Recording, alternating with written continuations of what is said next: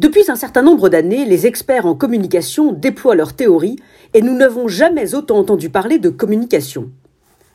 Parallèlement à cela, nous n'avons jamais aussi peu entendu parler du langage en tant que tel. Mais où sont passés les philosophes propres à nous faire réfléchir sur la langue? Heureusement, les penseurs du passé ont encore beaucoup à nous apprendre, et nous n'avons pas encore épuisé leurs réflexions. Dans son roman Le système périodique, Primo Levi nous offre de quoi méditer. Il écrit que le yiddish est la langue la plus hybride du monde et elle vit parce qu'elle est hybride. Penser qu'il existe une langue pure est une folie. Non, il n'y a pas de langue pure, parce que toute langue a des mots empruntés, des mots bigarrés, croisés, des mots qui ont voyagé, qui se sont dénaturés et renaturés, qu'on a inventés ou réinventés, et même des mots qui ont ressuscité. La langue française n'échappe pas à la règle. Qui se souvient que les mots alcool ou douane viennent de l'arabe?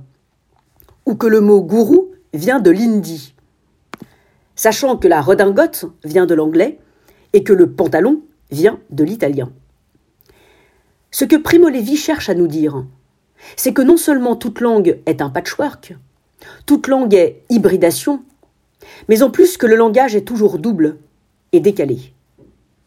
Le philosophe Platon a écrit un dialogue, le Cratyle, dans lequel l'un des interlocuteurs, Cratyle, défend l'idée selon laquelle la langue exprime naturellement le monde. Chaque mot est la chose qu'il désigne. Malheureusement pour nous, c'est une chimère. Et l'être humain n'est jamais arrivé à dire les choses comme elles sont réellement.